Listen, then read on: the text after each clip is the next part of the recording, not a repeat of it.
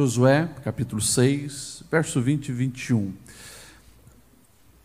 Assim, o povo gritou, e os sacerdotes tocaram as trombetas. Ao ouvir o som da trombeta, o povo gritou com toda a força.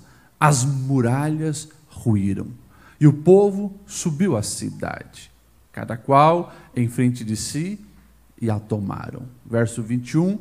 Destruíram totalmente, a fio da espada, tudo o que havia na cidade, tanto homens como mulheres, tanto jovens como velhos, bois, ovelhas e jumentos.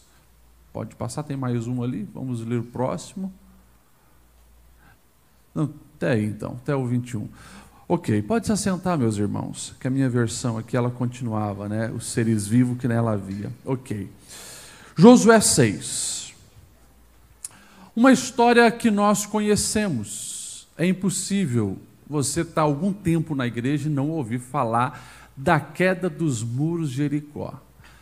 Você, quando era criança e cresceu na igreja, você ouviu e cantou muito a musiquinha, né? Vem com Josué lutar em Jericó. Vocês estão afinados, né? Vem com Josué lutar em Jericó. É desse jeito. Ó, o pastor Guerra fez até a voltinha, né? Oh, bem. É desse jeito. Meus irmãos, a queda dos muros de Jericó é uma cena emblemática. Como eu falei, nós crescemos ouvindo, cantando. As primeiras pinturas que as crianças no Coutinho pintam, talvez, é Davi, e daí depois tem, eu acho que Adão e Eva, e talvez ali a queda dos Mujericó está entre os dez mais ali. E é claro, à medida que nós vamos crescendo, a gente precisa também se perguntar por que essa história chegou até nós. E como eu sempre falo, nenhuma história, nenhum verso sequer da palavra de Deus chegou até nós por acaso. Em todos eles, Deus tem algo para falar conosco, nos ensinar. E essa história também nós apreciamos essa conquista e também o que, que a gente faz? A gente traz uma aplicação para a nossa vida, para a nossa realidade, e quando a gente tem um problema, uma adversidade, algo complexo, a gente diz: é, as muralhas têm que cair. Algumas muralhas estão prejudicando a minha vida. E todos nós temos as nossas muralhas. Você tem as suas muralhas. Você sabe as muralhas precisam cair. Pastor, as muralhas se levantaram lá em casa. Como que eu destruo as muralhas quando não há mais o diálogo no casamento, quando os filhos estão rebelados? Pastor, como eu destruo as muralhas do meu trabalho, a perseguição, calúnia, difamação, estão tentando me prejudicar, e assim por diante. Os nossos problemas nós identificamos com as muralhas. Mas a boa notícia é que assim como Deus derrubou aquelas muralhas, Ele também pode fazer com as nossas muralhas. Você crê nisso? Amém? Meus irmãos, e essa história chegou até nós justamente para isso, para nos lembrar que não existe uma estrutura que possa impedir o agir do Senhor. Não existe uma muralha tão alta que o Senhor não possa colocar ao chão. E quando você estuda um pouco o contexto bíblico, você vai enxergar o, o povo de Jericó muito confiante nas suas muralhas. Naquela época era assim a antiguidade, as muralhas de uma cidade evidenciavam então o seu nível de segurança. Quem nunca ouviu falar né, da antiga guerra eh, de Troia, né, onde o, os gregos entraram através né, do, do, de um cavalo, que era o símbolo de Troia, um presente, colocaram dentro das muralhas, porque era quase intransponíveis aquelas muralhas. Jericó também era assim, e vieram abaixo porque Deus está nos ensinando a respeito disso. Ele é o Deus que derruba muralhas. Só que muitas vezes nós ficamos tão obcecados pelo resultado nós ficamos tão impactados pelas muralhas que nós achamos que é mágica. Nós achamos que é um estalar de dedo e as muralhas vão vir ao chão. A gente esquece de observar o processo que levou a esse resultado. Eu vou repetir isso para você entender. A gente esquece de observar o processo que levou até esse resultado. E aí nós precisamos dessa sabedoria para aplicar nas nossas vidas concernente às muralhas que estão ali. Porque a gente muitas vezes chora, a gente lamenta, a gente murmura contra Deus, Deus esqueceu de mim, Deus não está me vendo essa, que, que eu tenho essas muralhas para derrubar. E a gente esquece da história completa do que Deus orientou o seu povo fazer para que, de fato, quando estivessem diante daquelas muralhas, o poder sobrenatural colocasse no chão. E desde o início, Deus deixou bem claro: façam a parte de vocês, que quando chegar no momento, eu farei aquilo que vocês não podem fazer. Vocês me entendem, sim ou não? Amém? Pastor Lediel, nos explique melhor isso. Vou explicar. Se você observar o livro de Josué, desde o capítulo 1, Deus está preparando o seu povo para conquistar a terra prometida. Por isso, o tema da nossa reflexão: preparados para conquistar. Ei, por mais que a palavra conquistar esteja em destaque aqui, ninguém conquista sem o preparo. E nessa noite eu queria que você entendesse isso.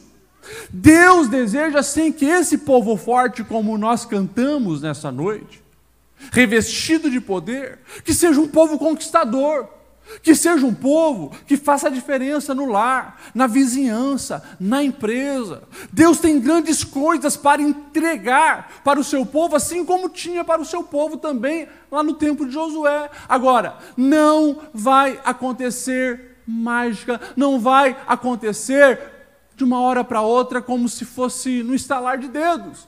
Há um preparo. E daí a gente começa a observar, lá no capítulo 1 do livro de Josué, você vai ver assim: Deus se manifesta a Josué. E a primeira coisa, o verso 1 diz assim: Depois que Moisés, servo do Senhor, morreu, o Senhor disse a Josué.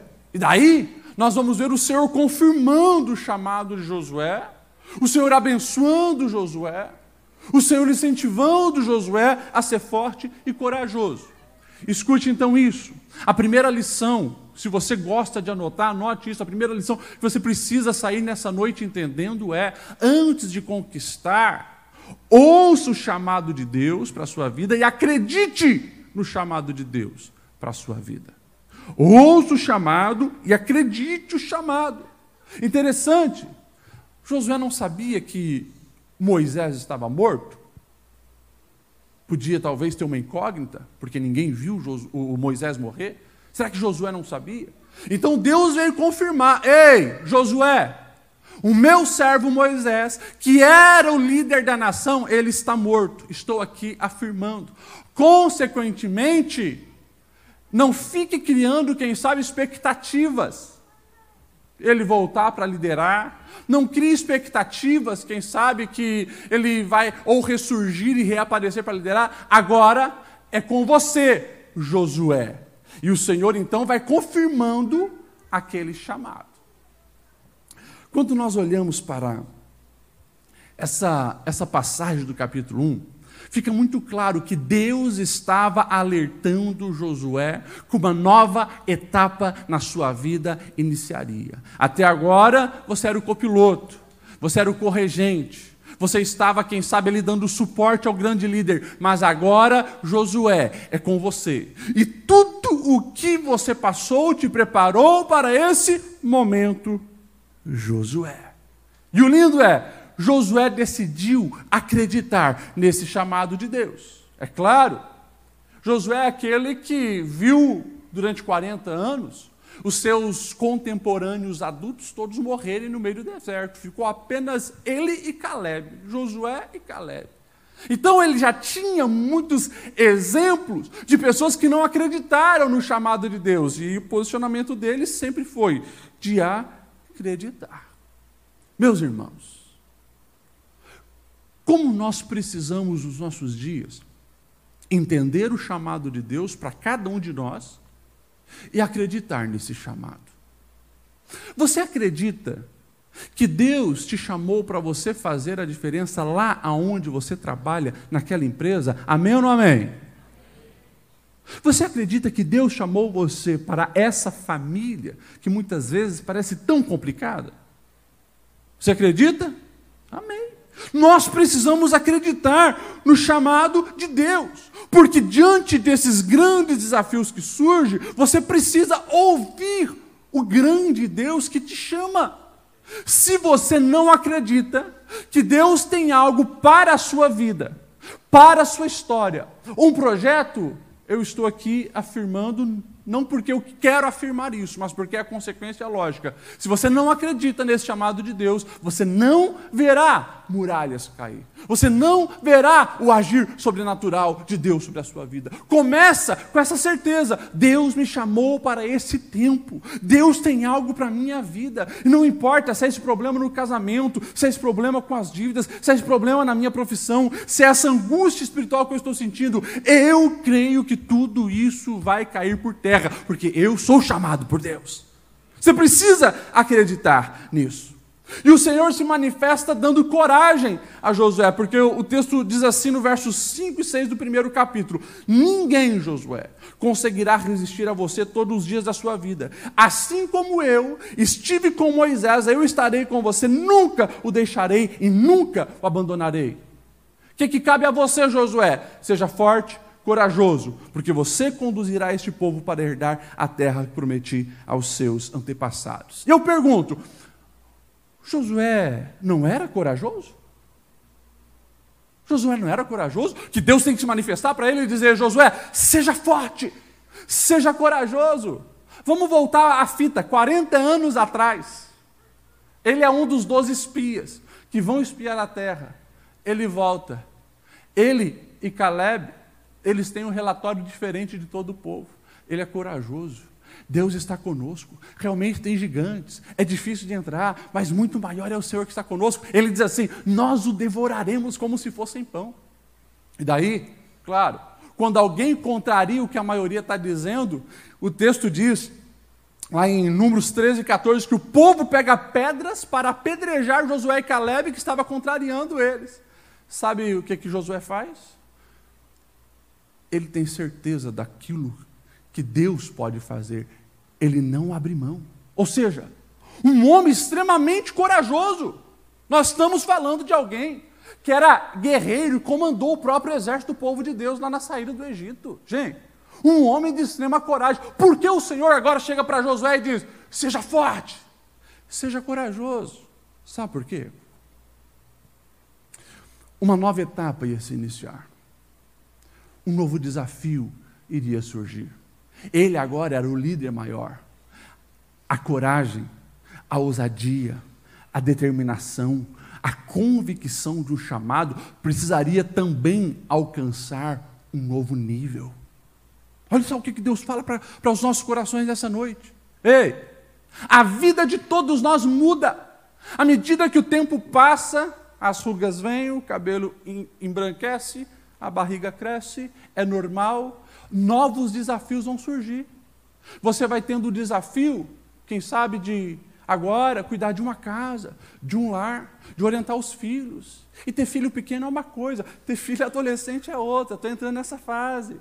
Né? Ter filho jovem, ter filho casado é outra coisa. Etapas na vida vão surgindo, seja familiar, seja profissional, em todas as áreas, e você precisa ampliar a sua coragem, a sua determinação, as suas experiências com Deus. Tem pessoas que são crentes há 20 anos e estão tentando vencer os desafios de hoje com a experiência que tiveram lá no início da sua fé há 20 anos. Deus tem algo novo para mim e para você. E aquilo que Ele deseja nos dar é proporcional ao desafio que está à nossa frente. Por isso nós precisamos aprender com a palavra de Deus. Ouvir o que Deus está nos dizendo hoje. E Ele continua confirmando: seja forte e corajoso, pois eu estarei contigo todos os dias da sua vida. Eu pergunto para você: como está o seu ânimo hoje, diante desses desafios enormes que você está enfrentando? Daí o texto vai dizer assim, presta atenção nisso, que é a continuação ali no capítulo 1. Josué, seja forte e corajoso e tenha cuidado de obedecer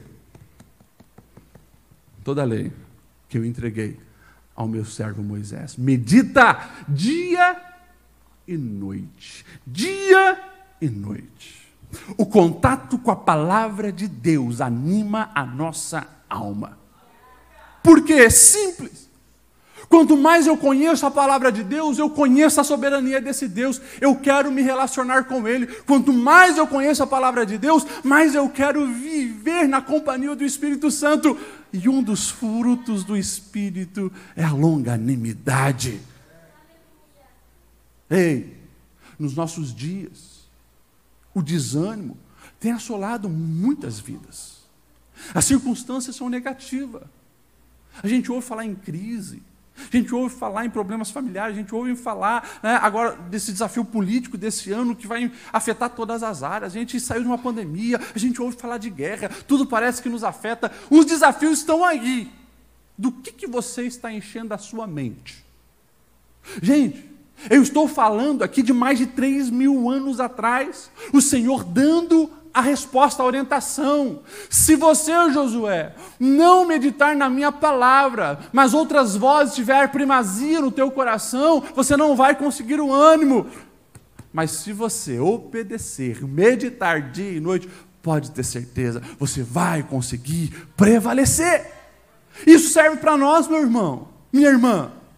Não adianta você achar, como eu disse, a mágica vai acontecer diante do desafio. Você passa o dia dando ouvido para fofocas, para murmuração, acompanhando só redes sociais, é só TikTok, é só Reels Instagram, é o dia inteiro isso. Daí chega no momento, ah, mas eu estou tão desanimado, estou tão desanimada. É claro que sim. Muda isso. Acorde é a primeira coisa, em vez de pegar celular, pegue essa palavra, vai se alimentando, o ânimo vai entrando a coragem vai chegando, o desejo de orar e ter experiência com Deus aumentando, e a vida vai se transformando. E daí, é claro, quando a gente começa a ler isso aqui, ah, o Senhor começa a confirmar o chamado sobre a nossa vida. E daí nada é por acaso, nós não vamos viver a vida por acaso, porque a gente consegue, assim como Paulo, até mesmo na dificuldade que nós estamos enfrentando, a gente consegue ver a mão de Deus. Um Paulo que sofreu naufrágios, prisões, ele diz: gente, até mesmo as cadeias têm sido cadeias de Cristo, porque aqui eu estou tendo a oportunidade de compartilhar com os guardas pretorianos. Olha isso! É claro, isso não é detalhe mágico, isso é vida, isso é escolha diária, isso é estar se preparando para os desafios que Deus tem para as nossas vidas. Vocês me entendem? Digam amém. Capítulo 1, Deus está chamando Josué e confirmando o chamado sobre ele. No capítulo 2, nós vamos ver o Senhor agora agindo de uma maneira diferenciada, porque Josué vai mandar espias é a maneira que o Senhor está agindo é mostrar o que Ele está fazendo no meio dos inimigos, no coração dos inimigos.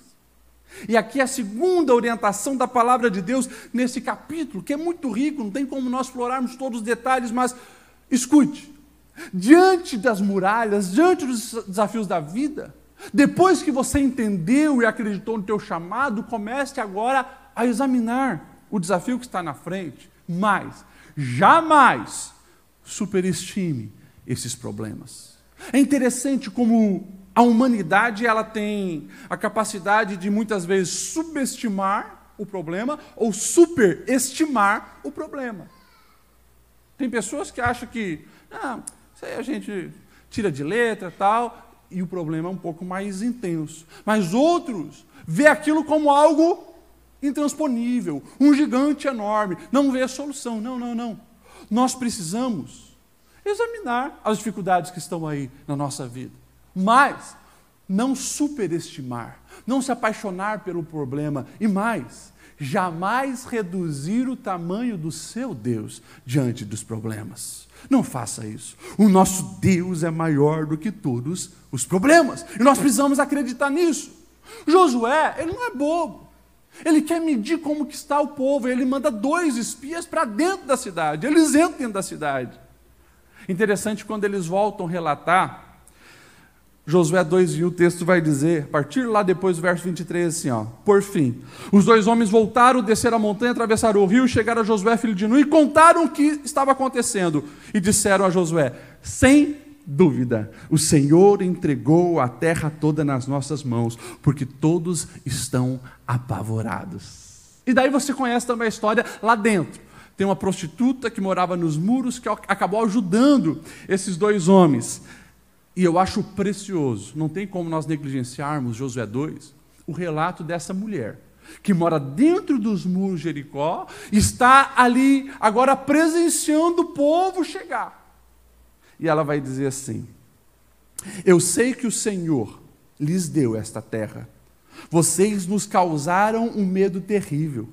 Todos os habitantes dessa terra estão apavorados por causa de vocês, pois temos ouvido como o Senhor, o Deus de vocês, olha isso, quantas vezes ela menciona o Senhor. O Senhor, o Deus de vocês, secou as águas do Mar Vermelho perante vocês quando saíram do Egito, e o que vocês fizeram a leste do Jordão com Seon e Og, os dois reis amorreus. Quando soubemos disso, o povo desanimou completamente por causa de vocês, e todos perderam a coragem, pois o Senhor, o seu Deus, é Deus em cima nos céus, embaixo na terra, jurem pelo Senhor Deus de vocês, que assim como eu fui bondosa com vocês, vocês também serão bondosas comigo. Gente, presta atenção nisso aqui.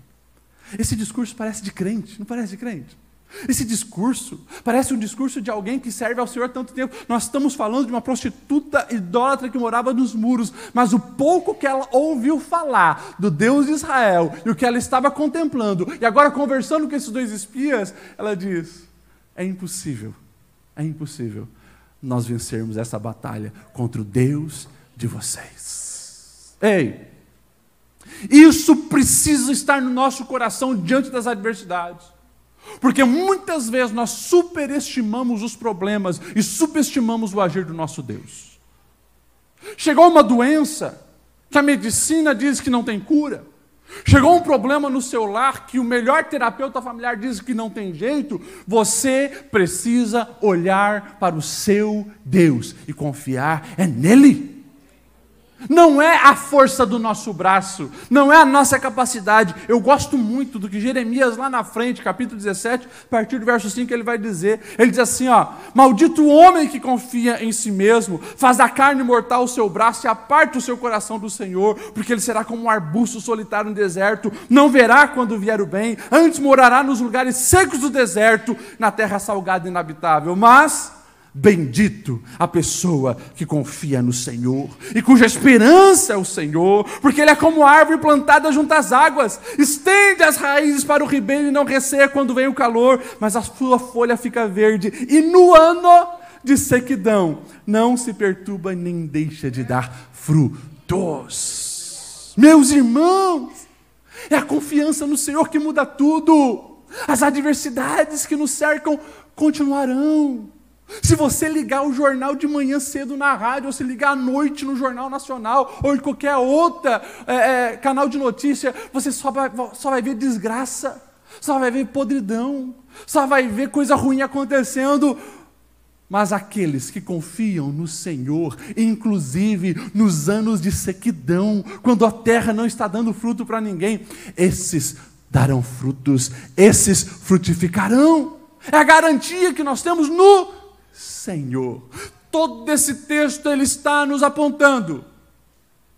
Não é você, não é a sua capacidade, não é o seu poderio, não é as suas habilidades técnicas, é o Senhor, é o Senhor, é o Senhor, é o Senhor. Faça a sua parte e o Senhor entra para te abençoar. Então, diante dos muros que estão na sua vida, examine, seja inteligente, se pergunta o que está acontecendo com seus filhos. Se pergunta por que o casamento chegou nesse nível. Se pergunta o que, você fez de errado, que no trabalho está acontecendo isso. Examine. Mas não coloque o problema como a definição final ou o quadro final. É uma vírgula. Porque aqueles que confiam no Senhor sabem que é um Deus que pode intervir e mudar aquela situação. Nós precisamos acreditar nisso. Você me entende? Diz amém. Capítulo 3. Antes de chegar, capítulo 6, que é a queda dos muros. Estou indo com você capítulo por capítulo, porque cada capítulo é uma preparação para ver os muros cair. Capítulo 3. Josué reúne o povo. E ele vai dizer assim, no verso 5: Santifiquem-se, pois amanhã o Senhor fará maravilhas no meio de vós. Eu acho lindo isso. Josué, lá no primeiro, coragem, ânimo. Capítulo 2, façam a parte de vocês. Conheçam a realidade de onde vocês vão conquistar. Mas no capítulo 3, o Senhor diz para eles: se santifiquem, se santifiquem. Querem ver o agir sobrenatural? Se santifiquem. Querem ver o Senhor estender a mão e agir em favor de vós? Se santifiquem. Você quer ver a transformação acontecer no seu lar, na sua casa, onde você estiver? Santifique-se. É lindo a orientação do Senhor nessa realidade. E depois, o Senhor diz: a partir do momento que vocês vão santificando, eu vou confirmando gradualmente aquilo que eu desejo fazer no meio de vós. E daí o Senhor diz: se santificaram? Eu vou mostrar um pouquinho para vocês o que eu sou capaz de fazer. Avance. Santifique-se e avance. Como? Nós temos o Rio Jordão agora para atravessar. O Rio Jordão não é um rio tão largo ele é, é um rio um pouco mais curto, apesar que o texto deixa bem claro que estava na fase das cheias, e as cheias, realmente as águas vão comendo todas as margens, né? fica um pouco longo. Agora, nós estamos falando de uma sociedade de mais de um milhão de pessoas aqui, muito mais de um milhão de pessoas. Como que você atravessa carruagens, crianças, né? um rio, para agora enfrentar o adversário? E daí, ali no capítulo 3, a partir do verso 14, o texto diz assim: Quando, pois, o povo desmontou o acampamento para atravessar o Jordão, os sacerdotes carregavam a arca da aliança foram adiante. E olha o verso 15. Assim que os sacerdotes que carregavam a arca da aliança chegaram ao Jordão e seus pés tocaram as águas, presta atenção, as águas ainda não se abriram. Os sacerdotes chegaram com a arca da aliança quando seus pés tocaram as águas, a correnteza que descia parou de correr, formou-se uma grande muralha à distância, perto de uma cidade chamada Ada, nas proximidades de Zaretã, e as águas que desciam para o mar da Arabá, o mar salgado, escoaram totalmente, e assim o povo atravessou em frente de Jericó. Lá atrás, a palavra do Senhor diz: Josué, assim como eu estive com Moisés, eu estarei contigo. Olha só que coisa linda. O Senhor confirmando que passou 40 anos, mas a promessa dele não caiu por terra. Lá atrás, os pais deste povo viram o mar vermelho se abrir, mas logo esqueceram, murmuraram e se envolveram o que não devia. Agora nós estamos aqui, as crianças cresceram, eles são o povo que vão herdar a terra. A palavra do Senhor confirmando-se. O Rio Jordão, ele se abre e eles passam a pé enxuto. A partir do momento que os sacerdotes tocaram nas águas. Preste atenção. Você acreditou no chamado? Você examinou os desafios? Você se santificou? Comece a dar passos em direção àquilo que Deus te prometeu. Estou falando de ousadia. Você ainda não viu os muros cair, mas você tem tanta fé que Deus vai agir no teu favor, que você dá, dá passos de fé. Você faz coisas extraordinárias pelo nome do Senhor, o seu Deus. Meus irmãos, quantas pessoas não recebem a sua bênção porque cruzam os braços esperando muitas vezes que o Senhor te pegue pelo colo e faça aquilo que é tua responsabilidade. Tem pessoas que oram, pedem a Deus, choram na presença de Deus, pedindo a restauração de um casamento. Mas não mudou as suas atitudes.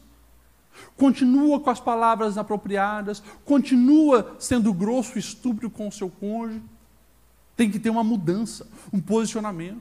Tem pessoas que sonham com uma bênção financeira sobre a sua vida, sobre o empreendimento que há anos ele sonha, mas fica de braços cruzados.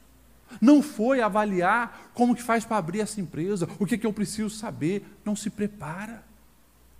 Gente, o Senhor está aqui nos dando uma orientação muito importante. Você precisa avançar à medida que Deus já está confirmando aquilo que Ele tem sobre a tua vida. Nós precisamos agir de acordo com a fé que temos nesse Deus. Coloque esse pé no Jordão. Coloque esse pé no Jordão. Toma uma atitude de coragem, de ousadia, e você vai ver o sobrenatural acontecendo. Mas se mova em nome do Senhor. Eu me lembro, era o ano de 2000, 2006. Eu estava ainda no, na época do seminário, terceiro ano de seminário. E claro, estando no seminário, eu era aluno, estudante. Antes eu tinha liderado adolescentes, pastoreado adolescentes aqui nessa igreja, mas estava no meu terceiro ano sem liderar ninguém. E foi lá. Que Deus começou a me dar um projeto chamado Escotim projeto para os adolescentes da igreja, com as habilidades escoteiras, formação de liderança, formação é, de habilidades sociais e assim por diante. Quando cheguei em Blumenau de volta, cheguei para o nosso pastor, já fui colocando o pé no Jordão. Ó, Deus me deu esse projeto, nós precisamos fazer acontecer. No ano de 2009, meus irmãos, nós iniciamos esse projeto que está até hoje, mais de 10 anos. Mas eu tive que ousar, acreditar, não liderava ninguém, mas eu sei, não, Deus, tu está me dando isso, eu já vou escrever esse projeto. E comecei a, a, elaborar os brasão, a fazer os símbolos, comecei a correr atrás de tudo, não tendo nada ainda sólido que a gente pudesse, não, eu já tenho um grupo de adolescentes aqui na minha. Não. Agir com fé. Se você ouvir as histórias de milagre, se você ouvir, por exemplo, a história da construção dessa igreja linda que hoje nós temos, gente, milagre atrás de milagre. Se você ouvir, senta um dia e ouça, né? O irmão Orlando Matos, senta com ele ali. É hoje o, o a, quem, quem, dirige todo o Larbetano e Larbetel. É milagre toda semana. Porque os desafios, a gente olha pela lógica humana, não dá. Mas a gente sabe que nós não estamos na força do nosso braço, é o Senhor que está conosco. Vamos avançar, vamos para frente, vamos colocar esse pé no Jordão, porque Deus vai fazer aquilo que não podemos fazer. Então, deixa eu ser bem prático aqui. O casamento não vai bem? Já te trouxe tanta angústia, tantas lágrimas, tanta coisa ruim. Isso está muito longe do que Deus tem para a sua vida. Você orou? Você examinou para entender onde estão os problemas? Começa a agir. Começa a agir. Amanhã, segunda-feira, toda semana vocês acordam já um brigando com o outro, porque né, já estão atrasados e tal. Você vai acordar mais cedo. E você vai preparar um café para ela. Você vai preparar um café para ele. Começa a agir. Colocar o pé no Jordão, é mesmo sem você ver o resultado de mudança, você já está fazendo diferente, você está usando. Como diz o pastor Aguiar, quando ela chegar no final da tarde em casa, faça massagem nos pés. É assim. Você não está entendendo porque os teus filhos estão tão rebeldes.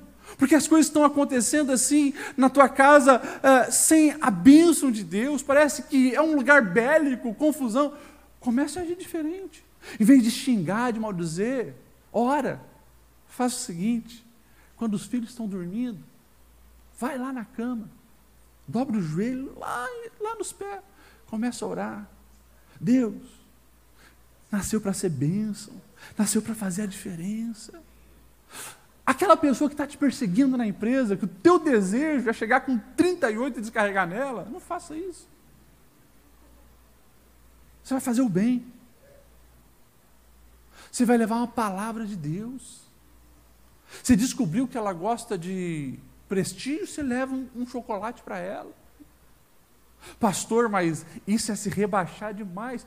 Gente, cuidado com essas concepções, porque o processo de estar de bem com Deus, da santificação, muitas vezes exige mesmo que nós venhamos nos humilhar, assim como Jesus se humilhou. Mas você consegue daí a paz, você consegue resolver conflitos, você consegue ver o favor de Deus sobre a sua vida. É assim, meus irmãos.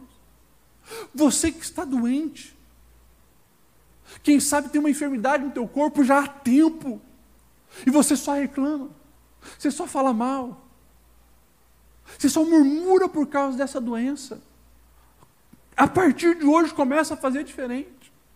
Deus, eu declaro que tu és o Jeová Rafá, o Senhor que me cura. Deus, eu declaro que a minha casa é uma casa de saúde. Deus, eu tomo um posicionamento para abrir essa geladeira e tirar todas essas coisas ruins e colocar coisa boa aqui. É, mais fruta, mais vegetal, mais salada, né? Tem que ter posicionamento. Ó. Já ouvi um glória ali do pessoal da Herbalife. Amém. Mas então, meus irmãos, é isso. Nós precisamos nos preparar. E aquilo que é impossível aos olhos humanos, Deus fará, porque essas nossas atitudes, meus irmãos, é gesto de fé. Nos cultos aqui eu sempre falo quando eu tenho oportunidade. Às vezes a palavra de Deus toca o coração das pessoas. Tem pessoas que eh, durante a semana ficam me mandando, pastor, essa palavra foi para mim, eu precisava ouvir aquilo, mas muitas vezes quando nós fazemos o, o apelo, o convite, a pessoa ela fica no banco porque tem vergonha. Vergonha, meu, o que, que o outro vai pensar? Porque o pastor Lediel pregou de problemas na família. Poxa, vão pensar que eu estou com problema. A pessoa está com a família destruída. Mas ela fica no banco. Em vez de começar a se levantar do banco e dar passos de fé aqui para frente. Sabe por quê? Porque Deus está medindo. Qual é a convicção? Ele entendeu o que você quer. Mas você está disposto mesmo a pagar o preço? Quando nós, num convite, damos passos de fé aqui até na frente do altar, nós estamos dizendo, Senhor, eu preciso mesmo. Eu já entendi que não é minha força, é o Senhor, intervenha. Estou agindo, estou fazendo a minha parte, essa palavra falou comigo, eu vou me entregar por inteiro, eu vou me derramar na tua presença. Só que tem pessoas já perderam família, perderam o casamento, perderam a alegria de viver, perderam o propósito da existência, sabe por quê? O que, que vão pensar? O que, que vão pensar? que, que vão pensar? Enquanto você está preocupado com o que os outros estão pensando, o diabo está fazendo arruaça na sua vida, porque você não se posicionou. Meus irmãos, se eu quero, é como aquele homem com a mão mirrada, que está lá na sinagoga, é sábado, ele sabe que se Jesus chamar ele ali para frente, o, pessoal dos fariseus fala mal. Mas aí Jesus diz: Ei, você vem para o meio. Sabe o que ele faz? Olha, esses homens aqui não fizeram nada por mim. A minha mão continua atrofiada. Ah, mas esse Jesus, eu sei que ele pode fazer. Esse homem se levanta e vai, não está preocupado com o que os outros vão pensar. É assim! Nós precisamos nos posicionar. E quando a gente santifica, se posiciona, avança, Deus intervém. Amém? Capítulo 4. Nós vamos ver Josué então atravessa o Rio Jordão com todo o povo, a pé enxuto. E agora, ele vai fazer um convite para que aqueles homens peguem pedras, um homem de cada tribo, pega a pedra, e nós vamos edificar um altar ao Senhor. Ele diz assim, capítulo 4, verso 20 ao 24: Em Gilgal, Josué ergueu as doze pedras tiradas do Jordão, e disse ele aos israelitas: No futuro, quando os filhos perguntarem aos seus pais o que, significam essas pedras, expliquem a eles. Aqui Israel atravessou o Jordão em terra seca, pois o Senhor, o seu Deus, secou o Jordão perante vocês, até que tivessem todos atravessados. O Senhor, o seu Deus, fez com que o Jordão, como fizera lá atrás com o Mar Vermelho, quando secou diante de todos para que vocês atravessassem. Ele assim fez para que todos os povos da terra saibam que a mão do Senhor é poderosa e para que vocês temam o nome do Senhor. O aprendizado no capítulo 4 é: nós precisamos nos lembrar do que Deus já fez por nós. Nós somos muito esquecidos. Interessante, Josué ele faz menção até lá atrás de quando Deus abriu o mar vermelho. Sabe para quê? Para fazer com que aquela geração não esquecesse, como os outros esqueceram. O Deus que abriu o mar vermelho, fez chover pão do céu, água sair da rocha, desbaratou os inimigos. Deus que estava com uma coluna de fogo para aquecer, iluminar de noite, a nuvem para conduzir de dia. Quando eles chegaram diante dos inimigos, nós somos como gafanhotos diante deles. Gente, o Deus que desbaratou a maior nação daquela época era o Egito. Agora eles esqueceram e não conseguem entrar na terra prometida. 40 anos depois, José disse: Quer saber? Vocês peguem pedras. Nós vamos construir um altar para vocês jamais esquecerem o que vocês viram aqui. E quando os filhos de vocês perguntarem: o que, que é essas 12 pedras grandes aqui? Vocês vão dizer: Deus abriu o rio Jordão diante de nós. Nós atravessamos porque Deus estava conosco. A pergunta é: você tem esquecido o que Deus já fez por você? Pergunta para quem está do seu lado: e aí? Você já esqueceu o que Deus fez por você?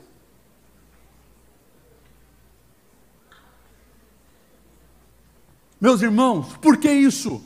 E nós, a nossa geração, a nossa geração, é uma geração que precisa começar a construir altares. Não estou mandando ninguém caçar pedra e construir ali um altar de pedra, mas você precisa, você precisa ter mecanismos, meios que vão trazer à sua memória o que Deus já fez por você.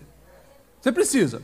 Seja na tua casa, né? não, Deus realizou um milagre no meu emprego. Eu não, ti, eu não tinha como resolver aquele problema e Deus fez uma grande obra. O que, que nós vamos fazer? Nós vamos plantar aquela árvore e nós vamos, sempre que olhar para ela, se lembrar o que Deus fez. Nós vamos ter esse vaso aqui dentro de casa e quando a gente olhar para ele, a gente lembra o que aconteceu quando nós passamos por aquela dificuldade. E assim, nós precisamos criar marcos que nos espertem. Ou, o mais comum, você tira uma foto daquele momento e você coloca lá, para quando você passar dentro daquela foto, Deus, eu me lembro desse dia.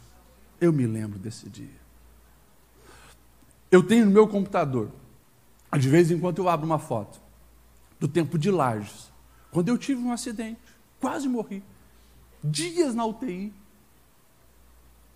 Lá eu tive uma experiência com Deus, lá no hospital, que mudou toda a minha vida. Mas eu sempre lembro, para os médicos não tinha jeito, para a medicina eu estava desenganado, mas se hoje eu estou vivo, porque Deus interveio. E aquela foto traz boas memórias. Eu me lembro, Deus já agiu na minha vida. Como eu vou esquecer o que ele fez? Quantos momentos de angústia, quantos adversários se levantaram, mas caíram por terra, porque Deus estava no controle. Meus irmãos, nós precisamos lembrar do que Deus já fez por nós. Aonde você estaria se não fosse o Senhor? Aonde você estaria? Aonde estaria a sua família se não fosse o Senhor? Como estaria a sua vida financeira se você continuasse preso nos vícios como você era, na imoralidade como você estava? Mas o Senhor, Ele interveio, Ele mudou a nossa história. Não podemos esquecer, e mais importante que isso, eu preciso falar para os meus filhos. Esse mês, e talvez domingo que vem a gente faça isso, né? A gente lançou esse mês o livro do testemunho da minha avó, Milagre no Rio Itajaí. Por que isso? É um marco. Meus irmãos, eu cresci ouvindo essa história da mulher que ficou mais de sete minutos preso na cabine do caminhão debaixo das águas do Itajaí. Qual mulher consegue, uma mulher que não é nadadora, que nem sabe nadar, consegue ficar tanto tempo debaixo d'água? Milagre, intervenção de Deus. Eu cresci ouvindo a história de como Deus enviou o seu anjo que entrou naquele lugar e tirou ela de lá. E aquilo fortaleceu minha fé. Quantas vezes eu ouvi os meus pais contarem do que Deus já fez através da vida e ministério dele, lá no Vale de Equitinhonha, região que eu nasci. É, difícil, miséria, complicações. Um povo que as pessoas olhavam e diziam, mas aqui não vai dar nada, não vai surgir nada daqui. E uma igreja de pouquinhos membros, né? Começa a se multiplicar, começa a crescer e constrói uma igreja nova, e as pessoas passavam naquele lugar. Como? Como que isso está acontecendo aqui? É o agir do Senhor. É o agir do Senhor. Nós precisamos passar para as nossas futuras gerações o que Deus já fez na nossa vida. Fala sim do que Deus fez na vida de Abraão, de Isaac, de Jacó, mas não esqueça de falar para os seus filhos, para os seus sobrinhos, para os seus netos o que Deus está fazendo na tua vida, o que Deus já fez na tua vida. Construa esses marcos para lembrar ao teu coração.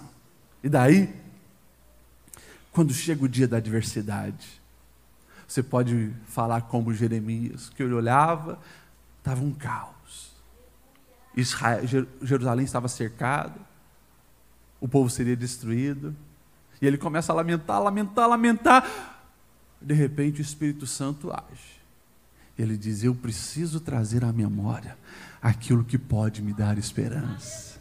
E ele começa a dizer o que, dá esperança: a bondade, a misericórdia do meu Deus. É isso. Quando chegar no dia, e vai chegar, onde teu adversário te acusar, aonde o inimigo te cercar, aonde um grande problema surgir e você pensar que você está sozinho, ei, vai lá para aquele altar, vai lá para aquela lembrança. O Senhor esteve comigo, eu sei que o Senhor vai continuar comigo. O Senhor tem poder para mudar a situação. E isso fortalece a sua fé. Mas se você não fez isso, o tempo vai passando e você acha que Deus nunca fez nada por você. Você chegou aonde você chegou pelo acaso, como alguns vão dizer. Não. O Senhor está no controle, te guardando, te protegendo e te abençoando. E por fim, ali no capítulo 5, nós vamos ver agora Josué. Já atravessou o povo pelo Rio Jordão, já estão no outro lado, para entrar agora na terra prometida. E ele diz: Senhor, nós precisamos reafirmar a nossa aliança contigo, confirmar a nossa aliança contigo. E lá no verso 2 diz assim: naquela ocasião, o Senhor chama Josué e diz: prepara facas de pedra e circuncide esta segunda geração de israelitas. Então, Josué preparou as facas e circuncidou toda a população masculina de Israel em Gibeate Aralote. O que, é isso? Por que a circuncisão? A circuncisão foi aquilo que Deus lá atrás estabeleceu com Abraão. Lá em Gênesis 17, o Senhor vai firmar essa aliança com Abraão. Mas, pastor, por que no órgão genital masculino? Justamente para que Abraão e todos os israelitas jamais esquecessem que a aliança é de geração em geração, em geração em geração.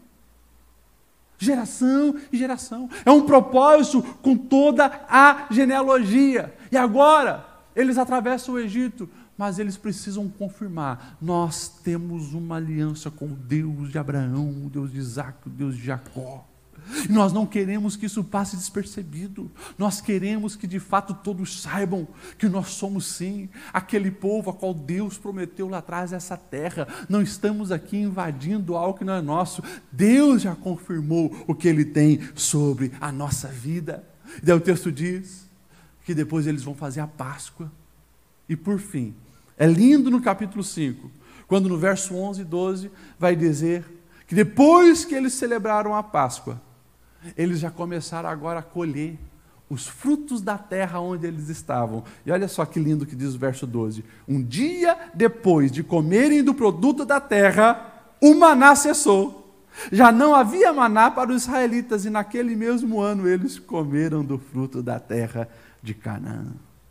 Que coisa linda! O cuidado de Deus é preciso.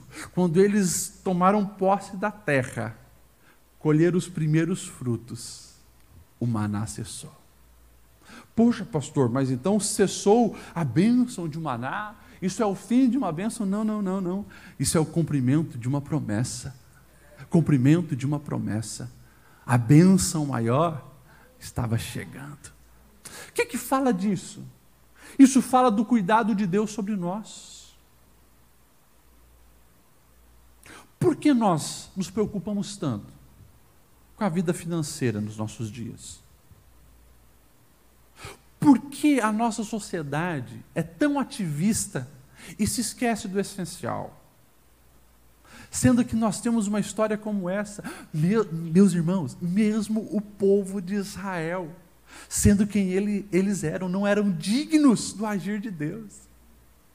Como nós falamos, muitos, muitos, milhares e milhões pereceram porque desonraram a Deus, mas nem um dia sequer o Senhor deixou de cumprir a sua palavra, de fazer com que o maná caísse enquanto vocês precisarem, eu vou abençoar vocês com o maná. E por que um versículo tão pequeno desse chega até nós aqui? Para mostrar o controle, a soberania de Deus. Você acha mesmo que o tempo passou, as coisas mudaram, a tecnologia avançou e chegou até nós? Você acha mesmo que Deus mudou? Você acha mesmo que o nosso Deus, ele perdeu o poder de suprir o pão sobre nós? Meus irmãos, Deus é Deus. Como nós dizemos, onipotente, Ele tem todo o poder.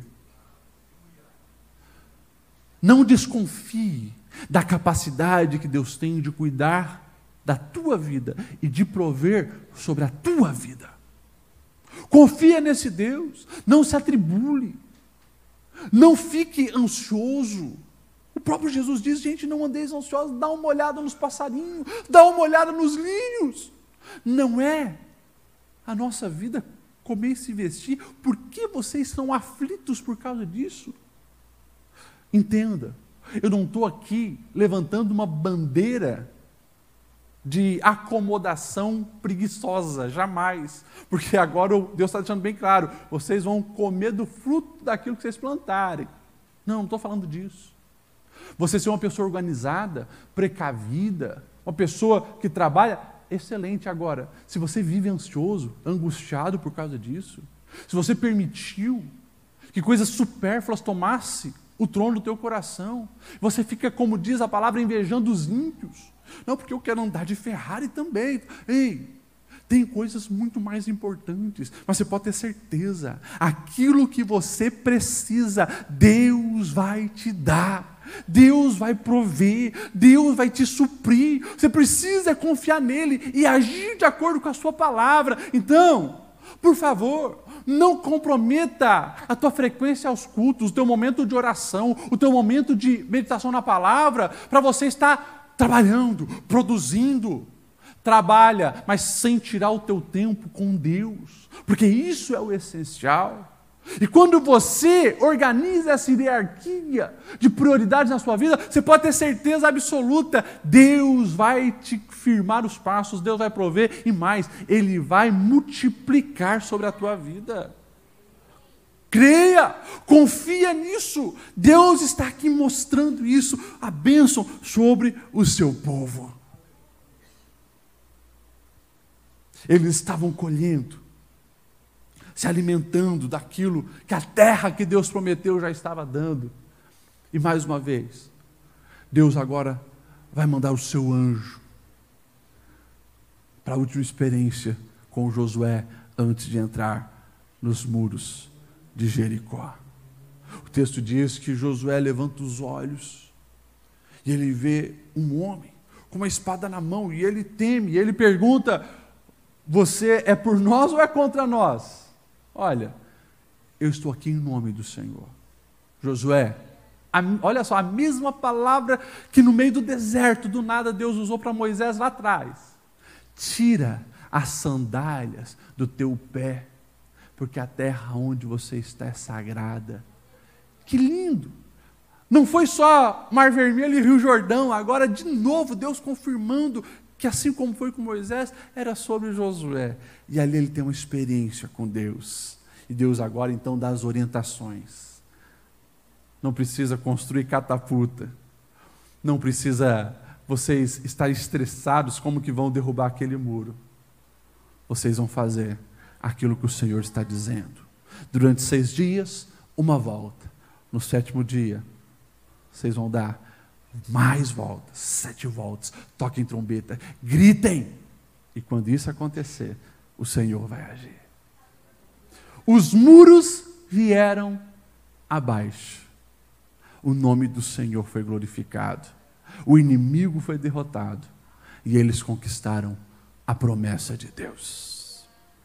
Pastor Lediel, por que o Senhor fez questão de, desde o capítulo 1, relatar a história de Josué até chegar na queda dos muros de Jericó?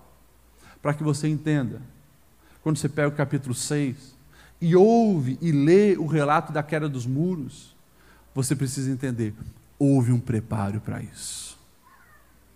Por favor, não chegue diante dos muros da tua Jericó sem se preparar. Você vai se frustrar. Você vai se frustrar. E alguns até culpam Deus. Mas Deus não está comigo. Não, Deus perdeu a sua força. Porque lá atrás derrubou os muros de Jericó, mas os meus muros não estão. Você está se preparando? Você está vivendo e acreditando no chamado de Deus para a sua vida? Quem define quem você é e sobre os propósitos da tua vida? Foi quem? Foi o teu patrão? Foi um professor universitário? Ou você tem ouvido o Senhor que tem falado ao teu coração? Se examinou? Você viu que nenhum problema é maior que o seu Deus? Você buscou a santificação? Você colocou o pé no Rio Jordão avançando, você confirmou sua aliança com Deus, Deus revelou a você, daí sim, pode ter certeza, quando você chegar diante dos muros, eles cairão pelo poder que há no nome de Jesus.